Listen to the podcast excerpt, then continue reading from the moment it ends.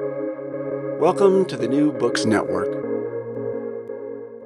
Hi, everyone. Welcome back to the Diplomatic History channel here at New Books Network. I'm your host, Grant Golub. I'm an Ernest May Fellow in History and Policy uh, at the Harvard Kennedy School and a PhD candidate uh, in International History at the London School of Economics. Uh, today on the podcast, we're going to be looking at um, a really interesting book called U.S. Egypt Diplomacy Under Johnson, Nasser Komer, and the Limits of Personal Diplomacy. And what this book really does is it's digging into um, a really important turning point in a, in a crucial bilateral relationship, that being the U.S. Egypt one um, in the uh, in the 1960s when the when the uh, Arab Cold War, the Middle Eastern Cold War, is really entering a new phase. And so to talk about the book, I'm joined um, by its author, uh, Dr. Gabriel Glickman, who has his PhD from King's College London.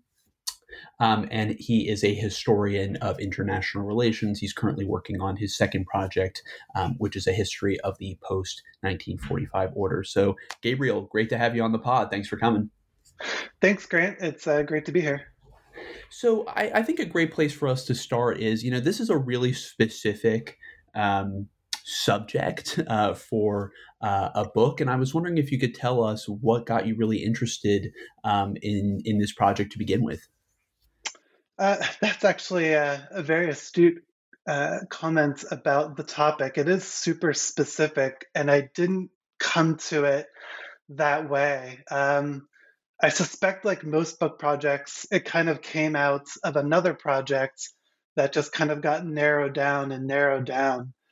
Um, I started writing about the 1967 Arab Israeli War. And uh, I actually wrote a full book on it. And I wrote about the uh, historiography of that war. And um, I was curious to see how people perceive that war uh, over the decades. So, what I did is I read chronologically every book that had been written, well, that I could get my hands on, and every article that had been written um, about that war. And I sort of lined it up chronologically to see how the arguments changed over time. And I got really interested in how people perceived the origin of that war. And so I kind of went from writing about the entirety of the 1967 Arab Israeli War to looking at how people saw the origins. And as the decades moved on, uh, you had some people that would blame uh, Egypt for the war. You'd have some people that would blame uh, Israel for the war. You'd have some people that would say it was uh, outside conditions and uh, it was an accidental war. You just had all these different arguments. And I started doing uh, some archival research as I was going through the historiography, looking at what other historians were saying. And as I was doing it, one of the chapters covered uh, sort of the American side in the run up to the war. And I saw that there was this conflict between the United States uh, and Egypt that seemed to spiral right before that war broke out. And I became really interested in that. And the more I looked at uh, uh, Nasser's speeches, uh, the more I saw that he was referring to the United States in speeches that were days before the war. Uh, Egyptian radio stations were referring to the United States and saying that they were uh, not gearing themselves towards Israel, but actually the United States. And I was surprised to see that because in all the historiography that I had read, uh, hardly anyone referred to uh, this fact, this this kind of factor uh, of a conflict between Nasser and the United States.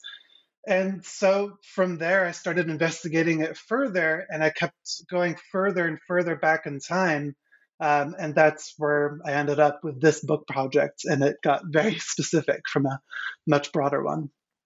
Yeah, that's. I mean, that that is really fascinating. Um, you know, I think you're right that a lot of book projects, you know, start from something much broader, um, as it was with yours, and you know, tend to get narrowed down over time. You know, I also think that it's you made a really interesting point about um, Nasser's speeches, and I, I have found that for some reason um, scholars tend to ignore sometimes the public rhetoric that um, you know world leaders and politicians or or whoever actually are are putting out there because they think oh you know that's that's already there for public consumption. It's you know in the hierarchy of of sources.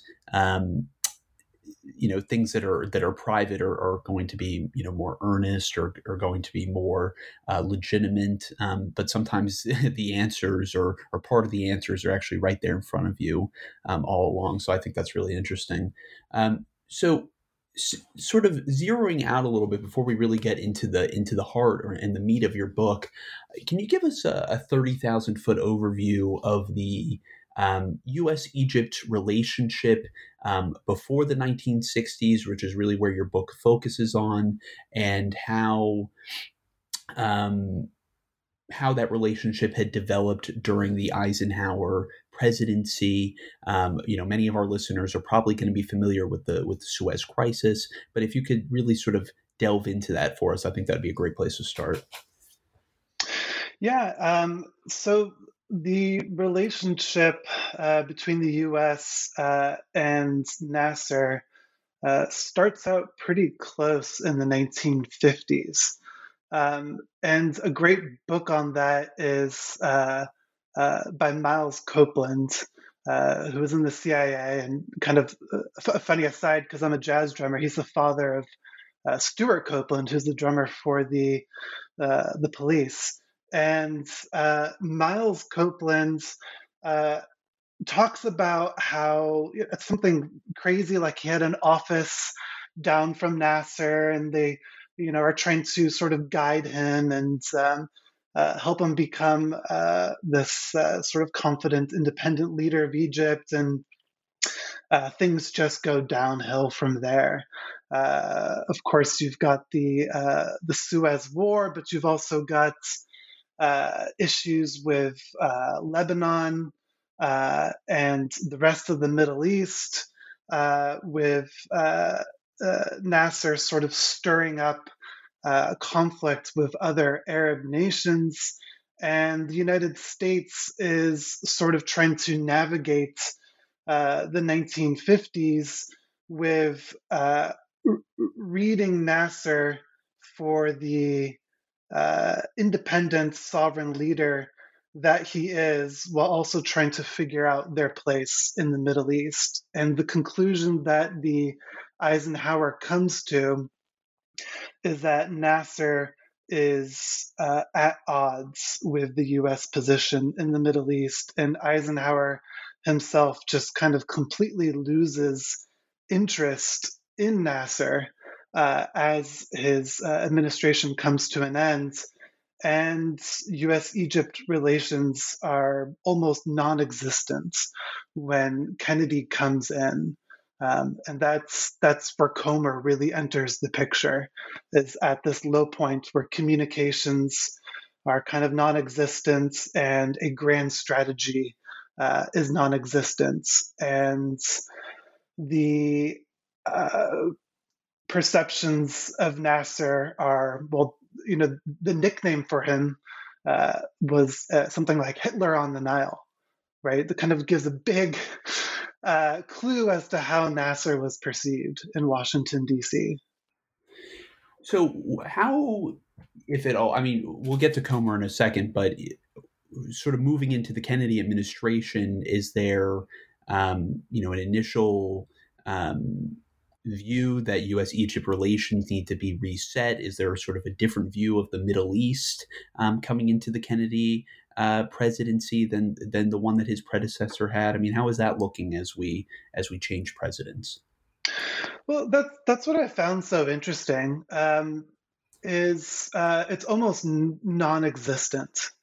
Uh, you know, we write about the Kennedy administration, we write about the Johnson administration, and I'm trying to f- figure out what Kennedy's views are on Egypt, and it's it's it's almost non-existent. I mean, there's there's not a lot. He's not talking about Nasser in his campaign speeches. He's not talking about uh, the Middle East. I mean, his his speeches, you know, the idea of a new frontier Americans rolling up their shirt sleeves and um, put in the work and sort of rehabilitate the American image in the world kind of gives a clue as to where he might go with the Middle East, but um, it's really Komer who drives a reevaluation. And I think that's what surprised me so much. Um, if you listen to Komer, and you know, Komer's a very colorful character, you know, so it's it's it's definitely possible that he skews things, uh, very much so. But if you listen to Komer, no one's really thinking about Nasser until he comes in and he says, "Hey guys, what about Nasser?" And he he tells a story. He says that's basically how he interviewed uh, for the Kennedy administration. Is that was his big idea. You know, what if we reset relations with Gamal Abdel Nasser, and um, what if we kind of fit that into Kennedy's uh, broader ambitions for America in the world? So okay, let's let's get to to Bob Komer, Robert Komer, Robert Komer, who's really one of the main characters, if not the main character of your of your book. So who is Robert Komer? What's his background um, before he becomes uh, a member of the Kennedy administration?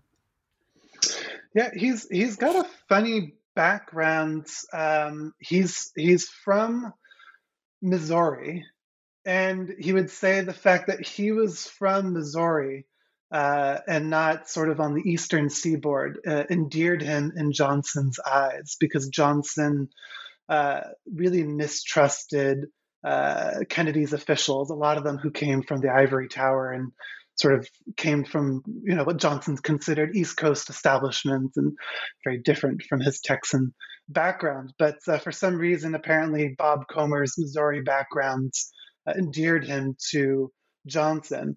But uh, Komer was also educated uh, at Harvard, right? So Komer's um, you know very much a part of that world that that Johnson sort of mistrusted.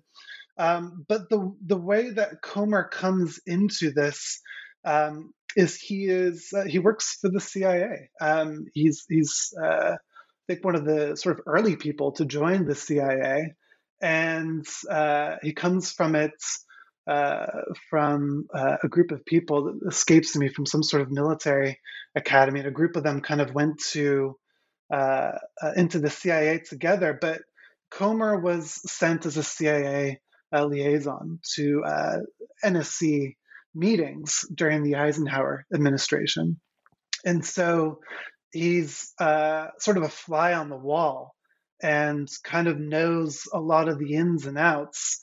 And so that puts him in a unique position for the Kennedy administration. He says something like they chose him or he advertised himself because they needed someone who knew where all the bodies were um, it kind of gives a you know a, a, a, an overview of what Komer's sense of humor is like. A very funny guy, especially in his memos. Um, but that's that's his uh, background, and uh, that's how he comes into the National Security Council. No, why is he involved in, in, in Middle Eastern affairs? Why is he given so much leeway with um, the Middle East, it was basically his ambition. And that's kind of the main idea of the book is that Komer's ambition created a policy and kept it running as as it everything was trying to drive it into the ground and it died after Komer left the scene.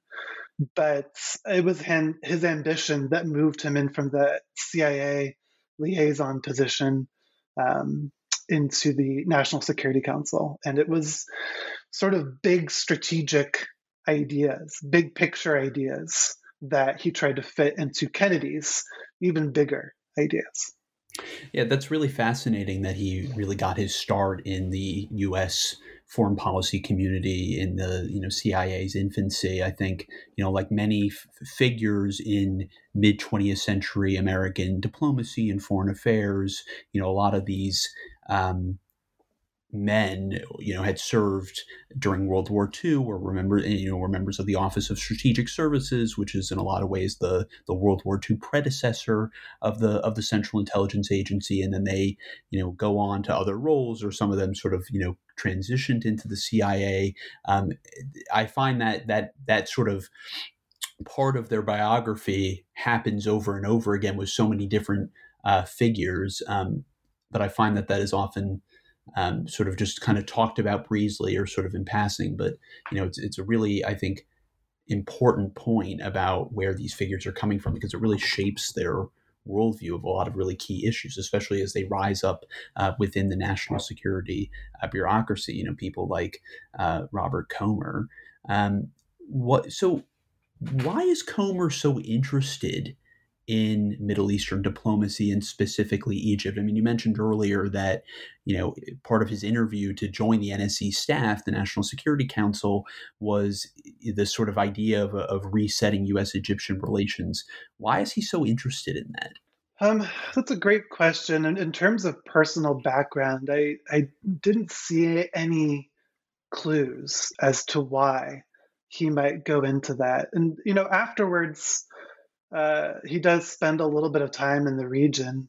Uh, you know, he he becomes uh, an ambassador in in Turkey um, uh, a little bit later on in his career. But my best understanding of why Komer fits into this is he saw opportunity and he just kind of ran with it um, he really aligned with Kennedy's worldview on the Middle East and you know what they called the third world in general, or sort of non-aligned countries, countries that weren't aligned with either um, you know the United States or the Soviet Union during the Cold War. And you know Kennedy had this big idea coming in uh, to office that he would treat these leaders as uh, independent leaders and give them the respect uh, that they deserved and that he thought they deserved. And he would make it clear um, that you know he would be a sort of friendly partner to them. But at the same time, the driving sort of motivating factor for that was to prevent any crises from occurring. And they called it you know preventative diplomacy. The idea was let's identify a hotspots let's identify a difficult leader and let's figure out ways that we can uh, prevent these difficult situations from brewing over and causing a war for the United States or something that would cause the United States to get involved in a way that it didn't want to get involved. Uh, it's a really uh, creative way to approach, uh, approach um, uh, foreign affairs. And I think from Komer's perspective, he saw the Middle East and, and Nasser in particular as something that very much fit into that puzzle. And so he looked at the state of relations as, you know, stale and sort of dying as they were uh, under the transition from Eisenhower to Kennedy. And he said, uh, you know, you look at Nasser, he's uh, an engaging leader, he's a popular leader, uh, he's an impactful speaker, uh, he has an impact beyond his country. Uh, he's the leader of the most populous country, and uh, he's got grand ambitions. He's created uh, a union with Syria. You know, Egypt changed its name from you know from, by United Arab Republic, sort of this partnership with uh, Syria, which later fell apart, but Nasser still kept that name. Um, and Komer looked at all that and he said, "We've we've we've got to figure out a way to work with Nasser. We can't leave things on the burner, and we've got to rehabilitate this uh, relationship. Um, and that's kind of um, where that started. Yeah, I mean, there's there's clearly a lot of really important strategic reasons for the United States to try and improve its relationship with Egypt. You know, uh, for a lot of the reasons that you outlined, Um, you know, especially um, as you know its control over the Suez Canal, right? And they you know they had fought a whole war over that in '56, and as the leader of the most populous country, you know, sort of uh, uh, in the Middle East, you know, sort of con- considered uh, you know the unofficial leader of the Arab world. Um, you know, he can really be a key. Um, you know, in, in trying to prevent Soviet influence in the Middle East, um, which was really an, an overriding, you know, American concern at the time. So, what were what were some of the ways um, that Komer thought about improving U.S.-Egypt relations during the Kennedy presidency? Yeah, um, so Komer's big idea was to give lots of aid to Egypt. Um, Egypt had, was having chronic food shortages. Uh, there was sort of mismanagement of, uh, of, of, farming areas. There was all sorts of irrigation projects and things going on that were changing uh, the agricultural landscape. There was uh, a famine uh, to go along with it, and Egypt was in need of wheat, and the United States had tons of it to spare. And so uh, Komer's big idea was, you know, why don't we give um, food uh, to Nasser? Why don't we help him feed his people under the uh, Food for Peace program, uh, which is called Public Law uh, 480? And so uh, you'll see it referred to in the book as PL 480, but it's also called Food for Peace, sort of a program that was uh, uh, created uh, a little bit before Komer's time. Um, and the idea was um, if you could get Nasser focused on development, then maybe he wouldn't be so focused on uh, creating conflict in the Middle East. And, you know, Komer saw that Nasser was ambitious you know, uh, and he saw uh, everyone knew that you know Nasser was um, friendly with the Soviets. You know, when the United States pulled out funding for the Aswan Dam, uh, the Soviets famously uh, swooped in and sort of saved the day, and that was traumatic in Komer's eyes. And, you know, 10 years later, everyone's talking about Aswan Dam. In the middle of the 1960s, everyone's talking about Aswan Dam. We can't let that happen.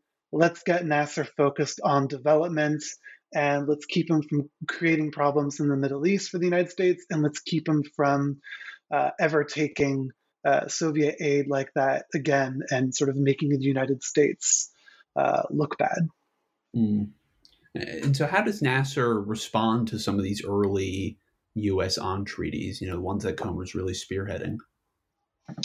Um, he very clearly understands it for what it is, and w- when I look through the early documents, um, you the way you see Kennedy's officials talk about giving aid to Egypt, it's very um, idealistic it's very optimistic. You know, let's help Nasser out. Let's get Egypt on its feet. Um, and when you look at how American officials write about it as relationships are crumbling, they start referring to it as a bribe. They start referring to it completely different um, at the end of the story. They say, We're bribing Nasser to be quiet, and maybe we shouldn't be doing it. And so uh, Nasser clearly sees things in a similar way. But the way he thinks about it also changes as the story goes along. You know, he talks about uh, he's got a great relationship with Kennedy. He's very remorseful when, when Kennedy dies. He really does seem to like Kennedy and have an affinity for him. And so he, he goes along with this. I mean, and it's good for him. He's getting attention. Uh, he's getting personal letters from Kennedy. That's Kennedy's style of diplomacy. Uh, a lot of these letters are, are, are written by Komer himself, and they're they're put in Kennedy's name. Um, but this this personal touch uh, is is uh, uh valued by Nasser, And so he kind of goes along uh, with the game. Um, as things change, we can get into that a little bit later, but as things change in the middle of the story, um, Nasser starts to change his rhetoric about American aid and uh, refers to it as pressure, American pressure. And his rhetoric ebbs and flows as the story goes on. When he's upset with the United States, he talks about American pressure. When he's not upset, he doesn't refer to it. He, he will tell a sad story in a speech about how he thought he was going to get American aid and he may not be getting it. You know, and he does that because he wants to sort of, you know, show the United States that he values their aid and he wants it. When he thinks there's no chance of getting the aid, he calls it American pressure and, you know, uh, at one point tells the American ambassador to drink from the sea, which is a euphemism for for go to hell. So it's it's a real ebb and flow as the story goes on. And you know, in in you know, still thinking about the Kennedy administration. I mean, what is how are other U.S. officials interpreting or reacting to Komer's ideas and sort of these early efforts to try and repair or, or really rebuild, for that matter, the U.S. Egypt relationship? I mean, is there support for for Komer's efforts? Is there pushback? Is there skepticism? How do other officials in the Kennedy administration and within the broader national security bureaucracy think about um, what Komer's up to? He has much more support in the Kennedy administration than he does from uh, the Johnson administration. Uh, the weight starts to turn from the transition to Johnson, but during the Kennedy administration, uh, Komer is uh, basically empowered by Kennedy. Uh, uh, McGeorge Bundy, when talking about Komer, you know, and McGeorge Bundy is, is, the national security advisor. He's Comer's boss. Um, Bundy is empowered to run the National Security Council as as he pleases, and the way Bundy runs it is he empowers uh, Komer and others to basically run their region. Uh, you know, C- is in charge of the Near East, and that's his region, and that's kind of his baby. And not only does Bundy empower Komer to run things as he sees fit, but Kennedy also likes Komer's approach and will convene with Komer on a regular basis. Um, and I, I tried to insulate myself a little bit more in the Johnson administration than I did with the Kennedy administration. But when you look at the Kennedy documents, it's very clear that Komer's interacting with Kennedy on a much more frequent basis than he does with Johnson, to the point where when there's conflict in Yemen and Nasser's getting involved, Komer's giving regular briefings to Kennedy on this. And they start referring to it as Komer's War um, and he's acting like this kind of like school teacher, kind of giving everyone a rundown on what's happening and how they should handle it. And so from that, you can tell he's really trusted with what's going on in the Middle East. But there's others in the um, uh, uh, in the administration who who don't agree, and they think that Komer's big idea uh, is basically t- to bribe Nasser, and that not only is that wrong, but um, it's going to backfire, and you know it's it's being weak. It's letting Nasser play the United States off the Soviets for aid and and win, and so that tension exists under the level during Kennedy. But Komer is just so empowered by Bundy and Kennedy that he's able to override all that and he's given a lot, a lot of um, power for position, a, person of his position. Uh, I spoke to people who had his position in later administrations, and I mean, I spoke to someone who had it in the administration after him, and they were shocked. They said that's that's definitely not how the National Security Council worked when I was in it, and I was definitely not given that much leeway. So uh, Komer was in an unusual position. And because the transition to Johnson was obviously so unexpected, and there's this weird phase where everyone's trying to make the Johnson administration Kennedy part two, there's a weird time where Ken, Komer is allowed to kind of continue doing these things and given a bit of leeway. But as the story progresses to the middle part, he starts to get pushback.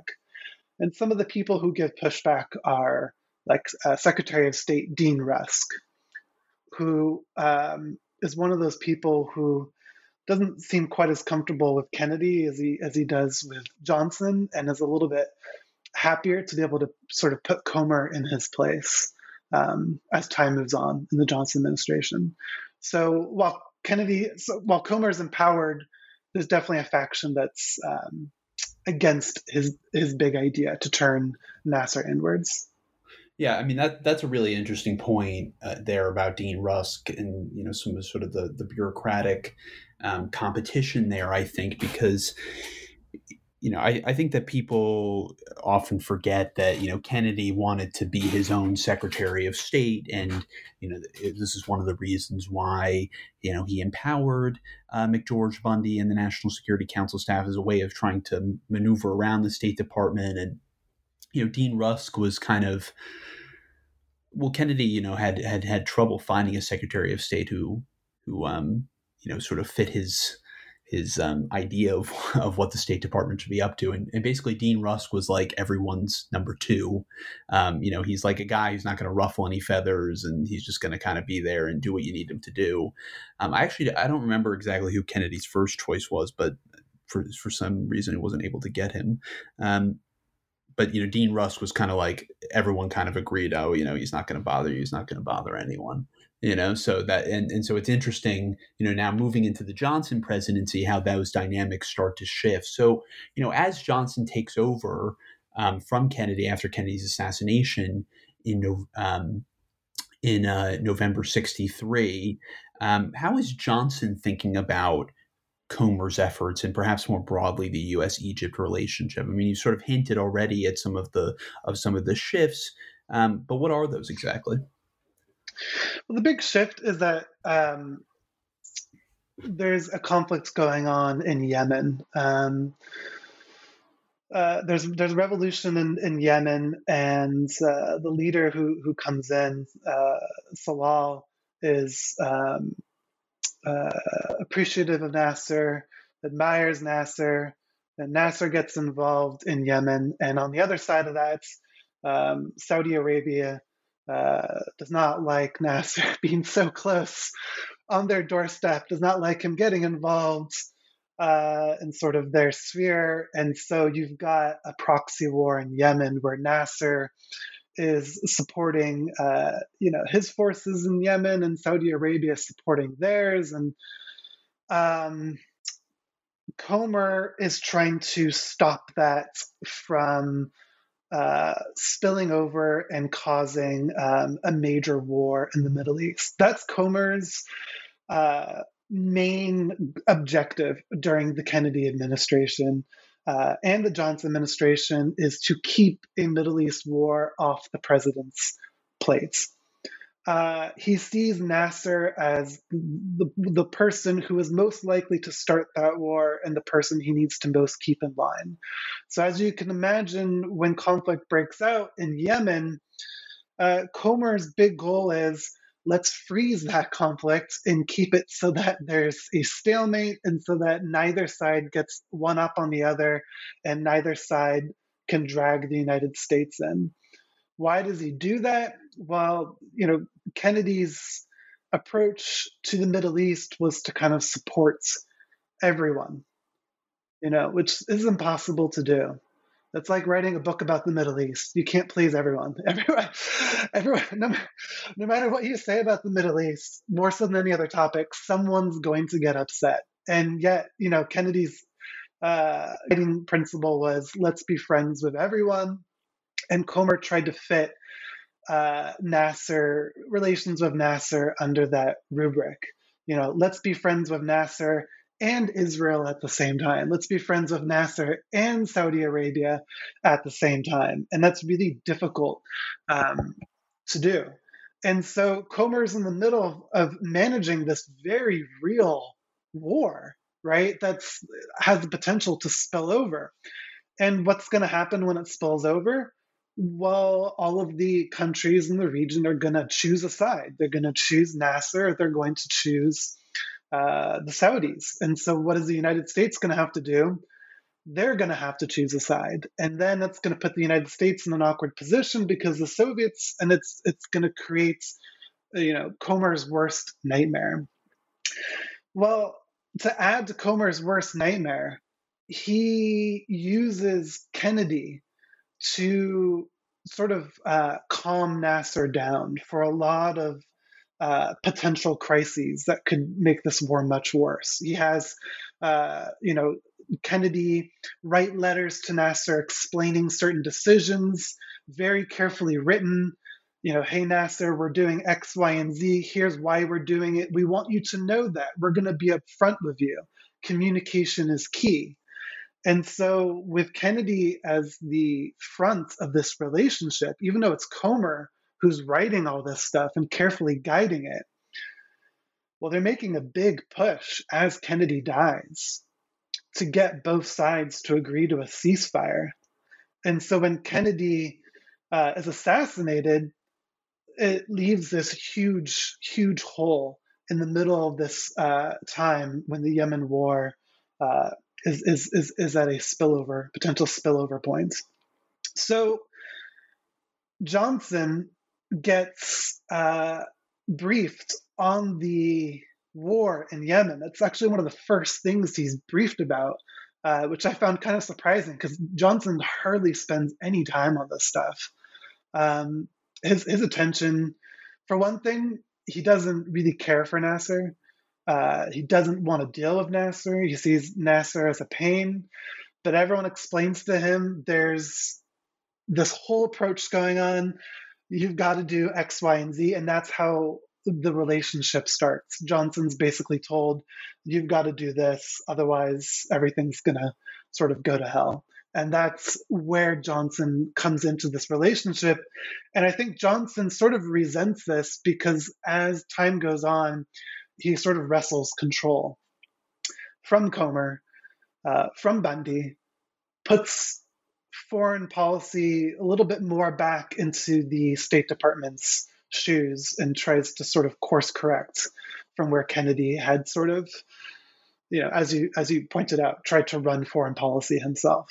Right so you know as johnson really settles into the presidency especially after he wins election in his own right in a, in a landslide victory um, you know a crushing crushing victory of barry goldwater in 1964 how does that how does that shift? I mean i think you were really just starting to get into it but how does that shift what komer is up to with egypt and um, sort of shift the overall foreign policy of the johnson presidency. I mean, naturally, Vietnam is, is really becoming front and center, especially after Johnson's um, election victory in 64. How is that really sort of shifting the dynamics here? Um, so uh, Vietnam is is a, uh, a, a constant presence. Um, you know, I don't I don't really write about the war. I refer to it at times, but it's a constant presence. It's there because it's a constant presence for the administration.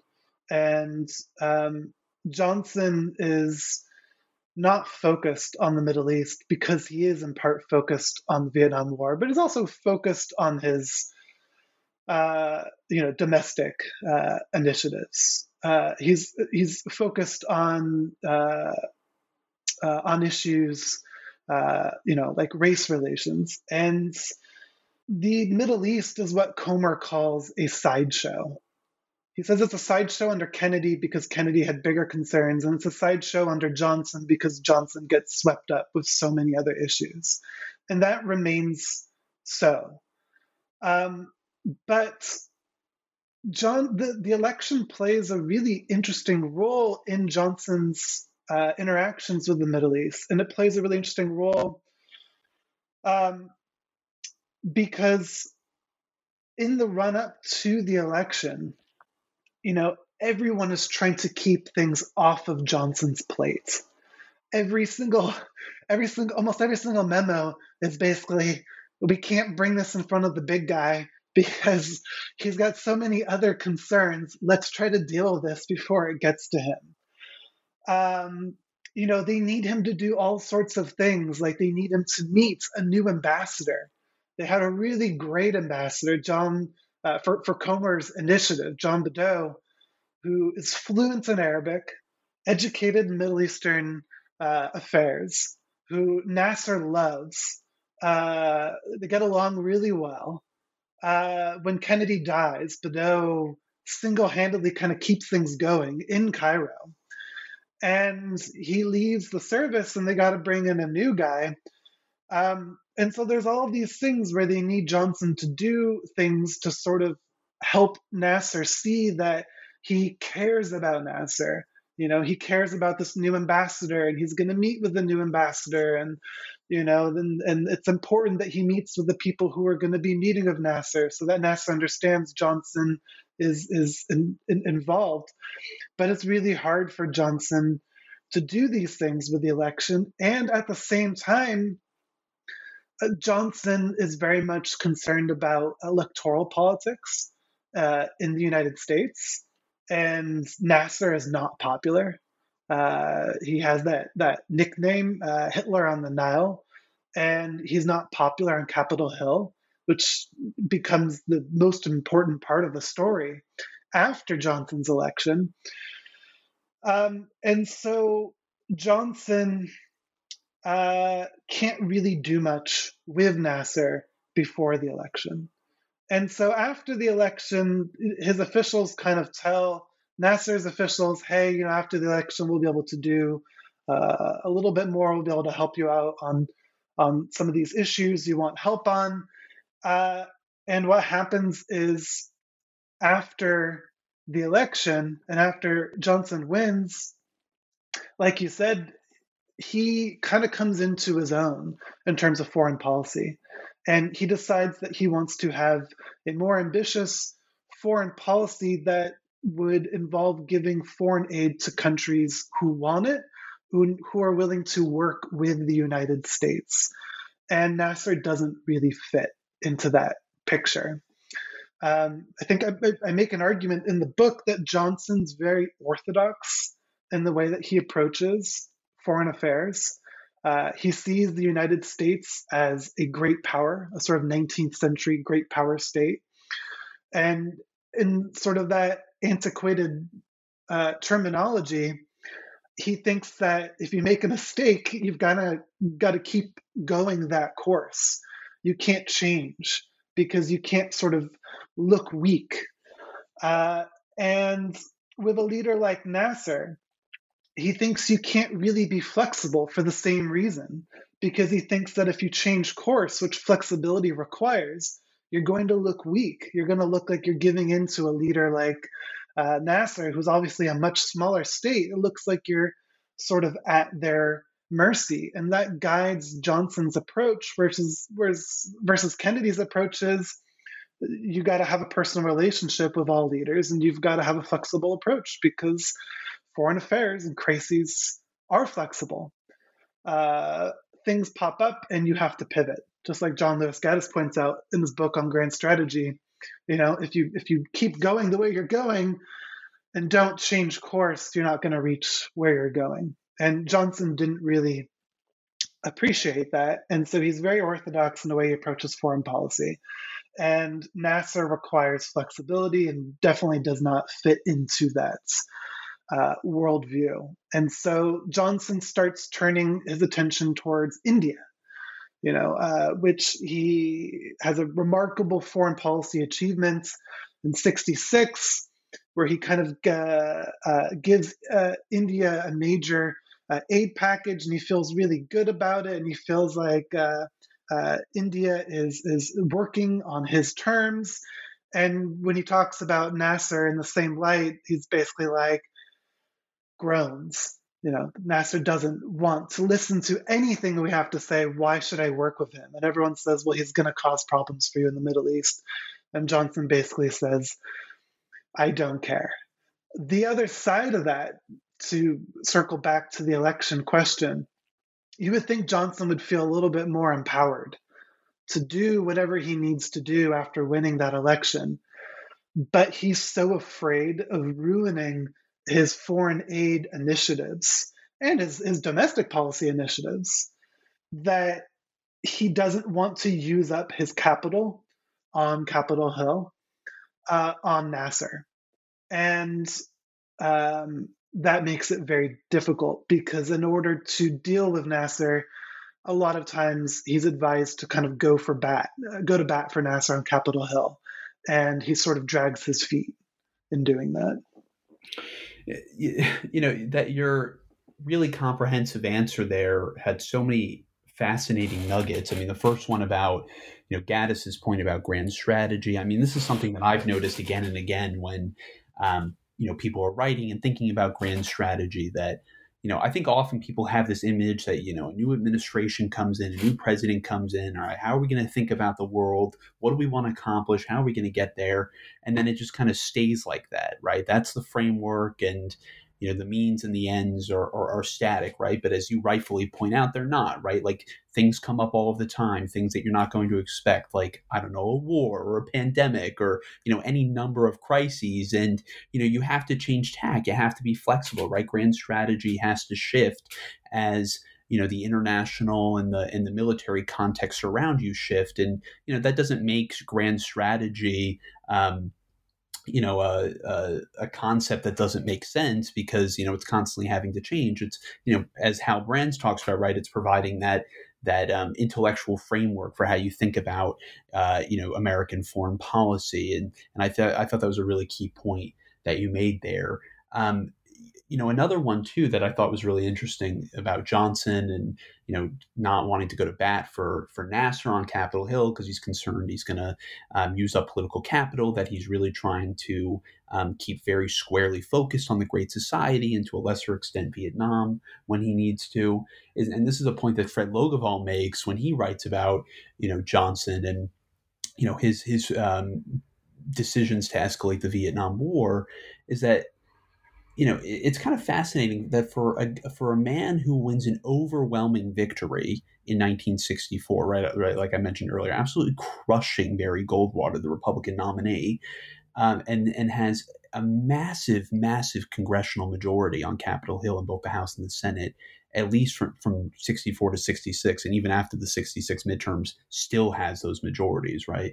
You know, it's fascinating that the, you know, you, you think like there's this sort of right wing Republican monster that's kind of you know scouring the halls of Capitol Hill looking to you know destroy Johnson and his policies, right? But Johnson really in those first two years could have done whatever he wanted, you know, despite the fact that obviously you have uh, you know the conservative coalition and you have elements of the Democratic Party who you know are resisting him on certain things. You know he has to contend with that, but Johnson, you know, in that first two years is really at the peak of his power. And, and it's really fascinating how, in some ways, he appreciates that, but in some ways, he doesn't, which is even more fascinating given his long legislative career and you know how he was such a master of the Senate, as as Robert Caro called him in the you know the third volume of his uh, of his biography. So. Um, I always just find that really interesting, and so when you talked about those two things, um, you know that that that came up in my head. Um, you know, you mentioned in in yeah, go ahead. If I can make a quick point, um, Nasser didn't make things uh, easy for Johnson, though, uh, on Capitol Hill, and he didn't make him, things easy for himself. Um, one key event in the book um, is there's there's a raid on the um, uh, diplomatic compound, the American compound in Cairo, and uh, there's a mob, and they end up burning the Kennedy Library at the diplomatic compound. And this relates to issues going uh, on in Congo, uh, where Nasser is involved in giving arm and aid to the rebels, and the United States is trying to get that to stop. And uh, uh America gets uh, a little bit more involved, and Nasser gets a little bit more upset. And the suspicions of the uh, American officials on the ground and back in Washington is that Nasser allows a mob of Congolese students to be whipped up, uh, sort of led to the American diplomatic compounds and uh, burn this um, uh, library to the ground. And the amb- ambassador, the American ambassador, uh, in his in his memos, points out that he's walking. You know, he gets it's Thanksgiving when this happens, and he gets word that this is happening, and he manages to walk all the way from his apartment to the uh, embassy, and he sees all these Egyptian officials kind of like hanging out in the street in the fire trucks and they're not really like doing anything. They're not acting very quickly and he manages to make it to the compound and through the crowd unscathed. And so it's their impression that you know nasser allows this mob to happen he wants to send a message to the united states uh, about uh, congo. And this obviously doesn't help the Johnson administration make an argument for giving aid to uh, to Nasser, and this is one of many conflicts that happens in 64 and 65 uh, when Nasser starts to really uh, change his rhetoric about the United States and um, get angry about Johnson and say that Johnson doesn't care about him and the United States is putting pressure on him he says that Johnson's letters are cold, even though they're still written by Komer. The person writing them never changed. It was just the person behind it. And um, for Johnson to go up on Capitol Hill and to say we we have to give aid to Nasser because you know he's burned down our library and who knows what else he'll do. Well, that doesn't sit well in Johnson's eyes. It doesn't sit well in a, in a lot of people's eyes, but Komer says, well, we've got to do it because we don't want bigger problems in the Middle East. And so that's also uh, a major factor contributing to Johnson's reluctance to really go to bat for Nasser. He, he sees it as a bribe and it just doesn't sit well with him. So, what, what's the congressional um, perspective, you know, such as there is one on you know Komer's initiatives here with with Egypt and and with Nasser specifically. I mean, I'm sort of getting the glimpses from previous answers that um, you know there a lot of people in Congress are really skeptical of this, but you know since they are the ones who ultimately have to approve these aid packages, how are they navigating um, these administration's initiatives? Uh, well, they, they make it very difficult. Um, yeah. When Nasser will give a speech, uh, you know, saying that there's, you know, pressure, uh, or that uh, at one point he starts referring to uh, American bases in the Middle East as uh, imperialism, um, and that America like Britain and it has grand designs in the Middle East, and they use aid as pressure. Um, you know, the response this this gets picked up by the newspapers. Um, and, you as you said, you know what these world leaders say. You know, not only should we pay attention to them, but we should also pay attention to what the newspapers say. Um, a lot of times, historians will will shy away from looking at the newspapers, um, but public opinion plays a large role in how politicians deal with things. And when you look at the documents, I mean, people like Komer are aware of what public opinion is. And while it might not change how Komer views his ultimate strategic objective, it does shape how he thinks he can convince Johnson to publicly go about supporting Komer's ultimate objective. And so public opinion does play a role. And with Congress in particular, there's all sorts of amendments where you know a, a, congressman or senator will say, "Well, if you want to give aid," to, um, actually, starts out pretty generic. They say uh, any country who you know says something you know bad about uh, you know American bases or something, you know, should not be given aid. Um, they kind of keep it generic. I can't remember the exact wording of it right now; it escapes my memory. But I remember it starts off very generic, and then as time goes on, they say, well, you can't give money to Egypt. You can't give any foreign aid to Egypt. Um, you know, anyone who burns a library or who, are, who, anyone who burns diplomatic property can't be given aid. And it's very clear that this is aimed towards Egypt. And so there's a sort of tit for tat where Nasser will do something and Congress will kind of respond. and Komer, sort of spearheading the Johnson administration's response, is sort of pivoting back and forth between trying to keep his Kennedy policy alive under Johnson, trying to convince Congress to back off, and trying to convince Johnson to allow him to continue doing this. And so that's where my argument comes in that this policy was intended to die as soon as Johnson came into office, but Komer tries to carry it on his back very successfully um, f- until Komer is uh, transferred out of that role and into a role uh, concerning the Vietnam War. Yeah, so talk to us a little bit more about the transfer. When is Komer transferred to a to a Vietnam portfolio, and as a result of that, what happens to um, all of his efforts um, to to repair and and rebuild and revitalize the the U.S. Egypt relationship? Now we're sort of in the in the mid 1960s here. So uh, we're at 66. That's when Komer gets transferred. Um, he becomes so Bundy leaves. Bundy goes to the Ford Foundation, and um, uh, Komer becomes interim national security advisor.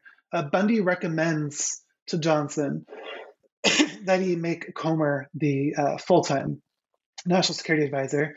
Um, but I think Komer's seen as a little bit too much of a wild card for that role. Um, and uh, uh, Walt Rostow is, is brought in instead. Um, and Walt Rostow was was was taken out uh, of his uh, sort of deputy national security advisor role early on in the Kennedy administration, according to Komer, because he was a little bit too academic in the way he approached um, foreign affairs. You know, he wants to study things, he wants to write lots of papers, and Komer basically said, "Let's stop writing so many papers and let's start doing big things." And uh, Kennedy uh, came to sort of see that view. And so, you know, Johnson sort of, when he brings Rostow on, that's a reversal of that. It brings the National Security Council a little bit more back to a uh, advisory role.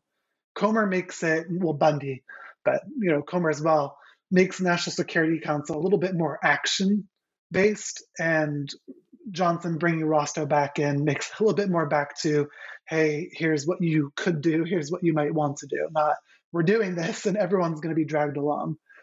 Um, so Komer's switched to a uh, a role in Vietnam. It's very controversial, but in short, um, it's it's uh, about uh, peace building, making relationships uh, on the ground, forcing relationships together, uh, making political objectives go through in the face of all odds. A role that he is perfect for. That's why he's chosen for it. Um, he calls himself a gadfly. Uh, and you know, if you're familiar with that term, basically means like gadflies are a real pain. They're a real nuisance. Uh, you know, just everywhere, getting on everything, and that's what Komer was referred to as. He refers to himself as a gadfly, and others refer to him as a gadfly. When he wants something done, he will get it done, and that's where he got the nickname uh, nickname Blowtorch. Yeah. Um, yeah. And so Johnson, you know, things are going very badly in Vietnam. And so I think from Johnson's perspective, it's okay, let's set Komer loose. And like, if he can make all these things happen with the Middle East, uh, and don't get me wrong, Komer dealt with other issues besides the Middle East, but I just focused specifically on Nasser in the book. You know, Komer's also dealing with uh, India, for example. Um, but you know, they say let's let's have Komer deal with uh, Vietnam and let's see what he can accomplish for this administration. And so when Komer leaves, you've got the one person. Uh, you know, you have those people who think that if you take a day off from work, everything's going to fall apart. You know, nothing's going to get filed in on time. Phone calls are going to go unanswered. Emails are going to go unanswered. Uh, and they go home sick or they go on vacation and things actually kind of do go on and it's okay you can take a vacation well, in Komer's case, it turned out, you know, he really was holding things together. He really couldn't leave the scene because after he left the scene, the relationship that he was carrying on his back, in my view, completely falls apart. And without someone pushing for relations with Nasser, Johnson starts to ignore things. Rusk, who's put into a more influential role, dealing with this stuff ignores things. And so when Komer leaves, he's got this major victory. Uh, as I mentioned, uh, Congress wants to hold up aid to Nasser after the library burning. Um, and um, Komer is able to make it happen. He's able to make the aid happen. And the reason why he's able to make the aid happen is because it was part of the multi year aid agreement. Nasser was supposed to get aid from 1962 to 1965. And in 1966, there was going to be a new agreement. It was an th- original three year agreement, which is pretty unprecedented. And it was a huge amount of money. Again, it was to turn Nasser inwards so he wouldn't be so focused on, on um, uh, conflict in the Middle East. And when he does things, you know, like the library burning and other issues, um, there's a question of whether he's going to receive all of the aid under the original package. Not only does Komer force it through and make it happen, even going up to Capitol Hill himself, uh, even writing letters to senators, sometimes uh, in Johnson's name, saying, uh, you know, I need you to do X, Y, Z, or you know, we've been empowered to do X, Y, Z, and at one point, Bundy says, Don't you ever use the president's name like that again without checking with me first? I mean, that's that's Komer. You know, he's going to do it and ask questions later. He's going to make things happen. He makes the aid happen. Nasser gets the rest of the aid under the original Kennedy agreement. Not only that, but Johnson or Komer convinces Johnson to do a short six month new aid agreement in the first half of 1966 because he says otherwise Nasser is going to turn to the Soviets. And so, as that six month agreement is expiring, that's when Komer leaves the picture. And Nasser's officials start coming to Johnson's new officials and say, hey, the six month agreement is expiring. Are we going to get a new one going? Can we talk about it? Um, and the response they get is, no, we can't for one reason, Nasser keeps making speeches about Vietnam and criticizing Johnson's policies. You can't do that because Johnson won't give you foreign aid. Um, and uh, number two, there's congressional midterm elections coming up. So even more so, if you if you criticize America in your speeches, then there's no way we can justify giving you more aid, and Congress certainly won't allow us to do it. And so things start to fester in the back half of 66. And Komer's replacements start to realize that a little bit too late, try to put things in front of Johnson and Rusk, encouraging giving some sort of aid to Johnson. And it it, it doesn't happen. Uh, the the last thing I can find is it's talked about at one of Johnson's Tuesday lunch meetings. Uh, I think it's February of 1967. Uh, they finally get Johnson to sit down. Rostow is convinced to bring it in front of Johnson and to get him to do some sort of aid. And um, pretty shortly after that, Nasser gives a speech that is exceptionally scathing of the United States, really over the top, saying America's out to get Egypt, they're trying to starve Egypt. Uh, and uh, it's there's a big series of articles uh, in a major Egyptian newspaper calling uh, America or describing America as having long sort of cobwebs of imperialism. Um, and uh, from there, uh, Nasser starts to become even more critical of the United States in his rhetoric, and it just reaches a fever pitch, going all the way up until the outbreak of the 1967 war. And that's the dynamic that you have going into that war. So, you know, in your view, there there's connections between the outbreak of the '67 war in the Middle East and, you know, sort of the um, collapse of of the Komer initiatives and sort of a, the deterioration once again of the U.S.-Egypt relationship. Can you talk a little bit more about those connections? Yeah, um, I would say there's two controversial aspects of my book, two controversial arguments I could see that could spark a lot of debate. One, uh, how much was Komer really driving uh, uh, policy, and, and, how much is that just his perception? Uh, you know, I'm flipping through his documents. I'm seeing what he's trying to get accomplished. I'm looking at what gets accomplished, putting pieces together. Um, and there's a question of how much is Komer making this happen? Uh, how much is it other factors? And, you know, it just happens to work. The second is I strongly believe that the collapse of US Egypt relations right before the outbreak of the 1967 war is the major uh, cause of the 1967 war. I'm not, I'm not sure that there would have been a war had it not. And that's controversial because the war is not conceptualized in that way. The war is conceptualized in the initial historiography. Uh, the war is, is, is, is conceptualized as uh, you know an Egyptian threat to uh, Israel.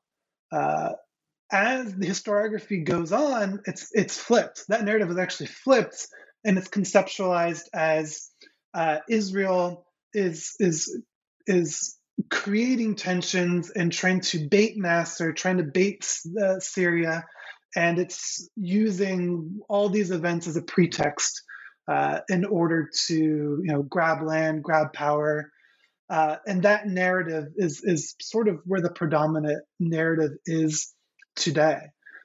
But in all of the histori- historiography that I read, uh, and you know, I read all the way up until uh, 2017. I mean, I was reading the historiography as I was working on the on the Komer stuff.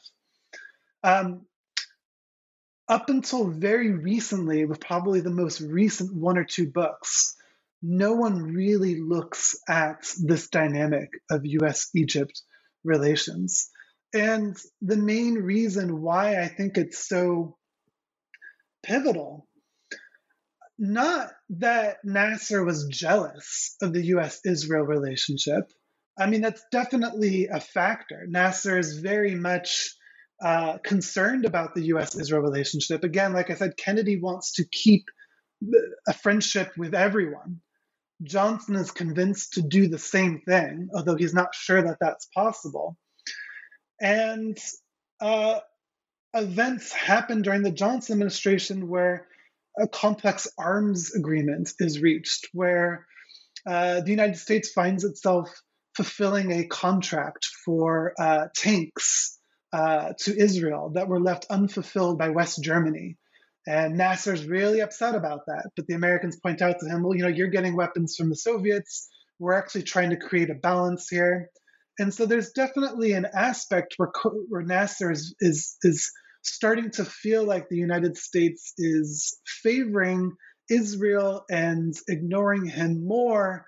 And when the aid agreements are allowed to expire in 66 and new talks fester and completely die in 67, he feels even more that that's the case. Um, my view is that he uses Israel as a symbol in order to reveal for the United States their worst nightmare the symbolism of a major conflict in the Middle East where the United States is forced to choose sides. My view is that Nasser felt that if push comes to shove and there is a war, that um, that the United States might be forced to choose between Nasser uh, and the United States, or sorry, Nasser and Israel. And that's what happens uh, leading up to the war. Um, I wanted to read something, if I can, real quick. Um, there's a, a, a letter, a message that I found uh, right before June 5th, right before the war, broke out. And this this message amazed me because here's what uh, Nasser said. Uh, this is the message from Nasser. Quote, now is the time when all Arab people are waiting to see an act of friendship on the part of the USA. His urgent request is that the US undertake no direct military action in the form of landings, shifting of naval fleets, or otherwise. Nasser assured that the UAR had no intention of fighting. What they are doing is returning to the 1956 frontier. He assured that this matter would soon be terminated without any fighting. He informed that his current actions were intended only to prove to the Arab world that Saudi Arabia and Jordan are false friends, and that the Arabs should follow Nasser, who is their friend. And this is where it gets really important. He also wishes to prove that President Johnson is impartial as between the Arabs and Israel, and that he will not take any sides in the present war of nerves. If President Johnson can grant Nasser's request, he can be assured that Nasser will place his entire services at Johnson's disposal. And this was sent really, really shortly before the fighting broke out. And that signified to me that Nasser engineered uh, this conflict in order to force Johnson's hand to finally choose between Nasser and everyone else and to finally deal with Nasser. And that fits into the narrative because it's understood that Israel begins the actual fighting and it begins it with a with a preemptive strike. The question people have is they say, well, Nasser didn't want a war. And my answer is that might be true. He might not have wanted a war, and that his objective was to get Johnson to uh, pay attention to him. And all of the rhetoric that I found where John Nasser is giving speeches in Egyptian newspapers are saying we address the threat to Israel. No, we actually address it to the United States. There's no other reason for that than sending a message to Johnson. And tragically, Johnson realizes this and sets up a task force for trying to deal with it, but it's it's it's too late. Um, and obviously, the war changes uh, the landscape of the Middle East. And so, I really consider my book uh, a prequel and an origin story for the 1967 Arab-Israeli War on this long overlooked factor of U.S. Uh, uh, Egypt relations falling apart.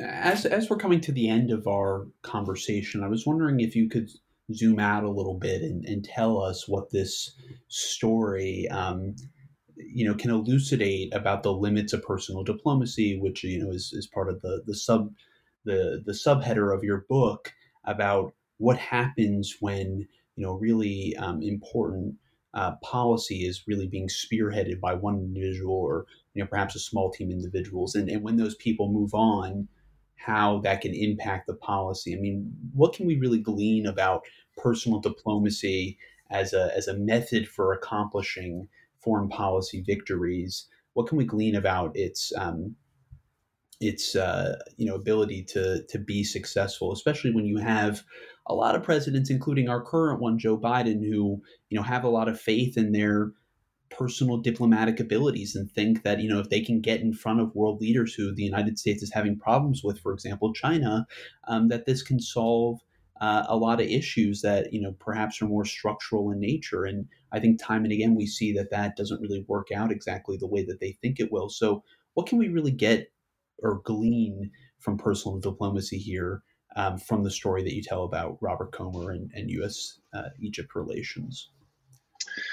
Well, it's it's definitely the main uh, theme of the book. Um, I actually wanted to call the book a tragedy of diplomacy um, because uh, you know the entire relationship falls apart.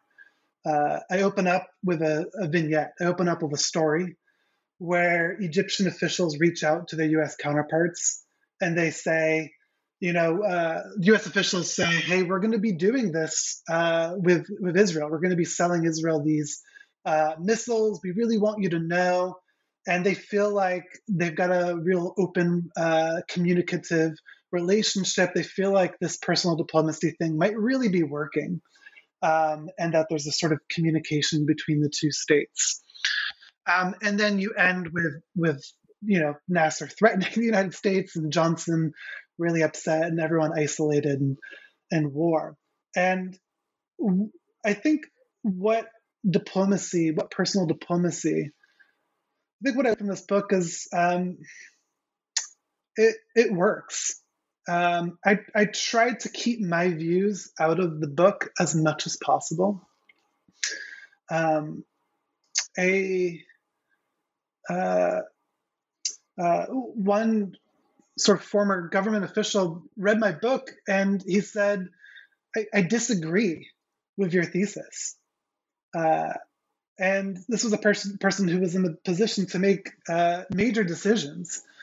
Uh, and he said, I, I disagree. Uh, I disagree that that you think that um, you know personal diplomacy works. I disagree that you can deal with a leader like Nasser uh, a difficult leader and that you can get them to um, uh, uh, be flexible and to see your side of things, that you need a little bit more stick than carrot. Carrots don't uh, necessarily work. But from all the evidence that you put in the book, I'm able to make that argument.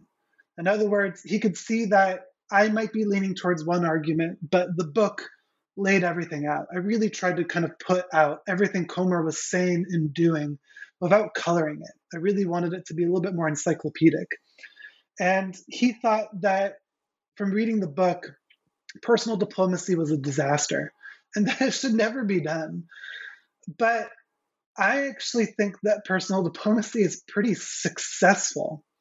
And the fact that uh, Komer at several points of the book, with all odds against him, is able to get Nasser to see. I mean, he gets Nasser to agree to not lambast the United States for giving tanks to Israel, which is like a major achievement. Uh, he gets Nasser to agree because he's communicative with Nasser. They, agree, they, they, they communicate, they let him know what's going on. Nasser says, okay, I'm not happy about it but I'm glad that we're talking and you're not hiding it from me. I did kind of already know about it, so I'm glad that you didn't try to hide it. And so you can see that personal diplomacy does work, and you can see that as soon as Johnson stops showing that he cares, that it falls apart. But that also shows the limits of personal diplomacy, where the subtitle comes in. Uh, in a democracy like the United States, personal diplomacy uh, has a shelf life you know, and that shelf life uh, is typically the president. Um, and my most recent example I can think of, I mean, I was I was very critical of uh, Donald Trump's foreign policy, um, but the one thing, and I think I might have been alone in this camp, but the one thing that I that I thought actually had merit was his approach to North Korea. I didn't think that the United States really had anything to lose from striking up that personal relationship. And if, if Trump felt like he was able to steer things through that personal relationship, that reminded me a lot of uh, Komer and, and, and Kennedy's approach to Nasser and the success that they felt that they could have. Um, and the limitations of that are, of course, presidency is no more than eight years, uh, and it can be as short as four years. And when the president leaves, if you have a personal relationship, it's it's hard to continue that. So you can't base everything off of that. Um, so it's it's useful, but it has a shelf life, and the difficulty is and I'm not sure I have an answer, is, you know, wh- what do you do after the transition? If you don't have someone like Komer who's committed to making it work, you know, I'm not sure, you know, what you can do. Joe Biden's not going to have that same type of relationship, you know, as, as, as Trump did. And, you know, obviously leaders have different approaches to foreign policy, which makes it difficult to form a, um, a personal connection. Yeah. Well, I think that's a great place uh, to leave it. So, uh, the book is U.S. Egypt Diplomacy Under Johnson. Uh, it was uh, published uh, as a paperback. Uh, in August 2022, it originally came out in, in 2021. it's available now. Highly recommended for if you really want to get into the weeds on on a lot of these issues. Gabriel, thanks so much for coming on. It's a pleasure. Yeah, likewise. Thank you so much for having me on.